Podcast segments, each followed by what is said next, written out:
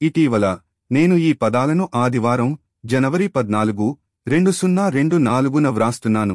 నేను యాభై ఏళ్ళు పైబడిన మానసికంగా గాయపడిన వ్యక్తుల నా వయస్సు యాభై ఒక్క సంవత్సరాలు యొక్క స్థితికి సంబంధించి హైఫా విశ్వవిద్యాలయం ద్వారా ఒక సర్వేను పూరించాను. సర్వేను వీలైనన్ని ఎక్కువ భాషల్లోకి అనువదించగల ప్రతి ఒక్కరికీ నేను సూచిస్తున్నాను.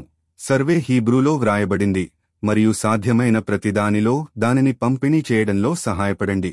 ప్లాట్ఫారం ఈ జనాభా సమూహం ఎదుర్కొంటున్న ప్రత్యేక ఇబ్బందుల గురించి ప్రజలకు అవగాహన కల్పించడానికి. శుభాకాంక్షలు. అస్సాఫ్ బెన్యామిని.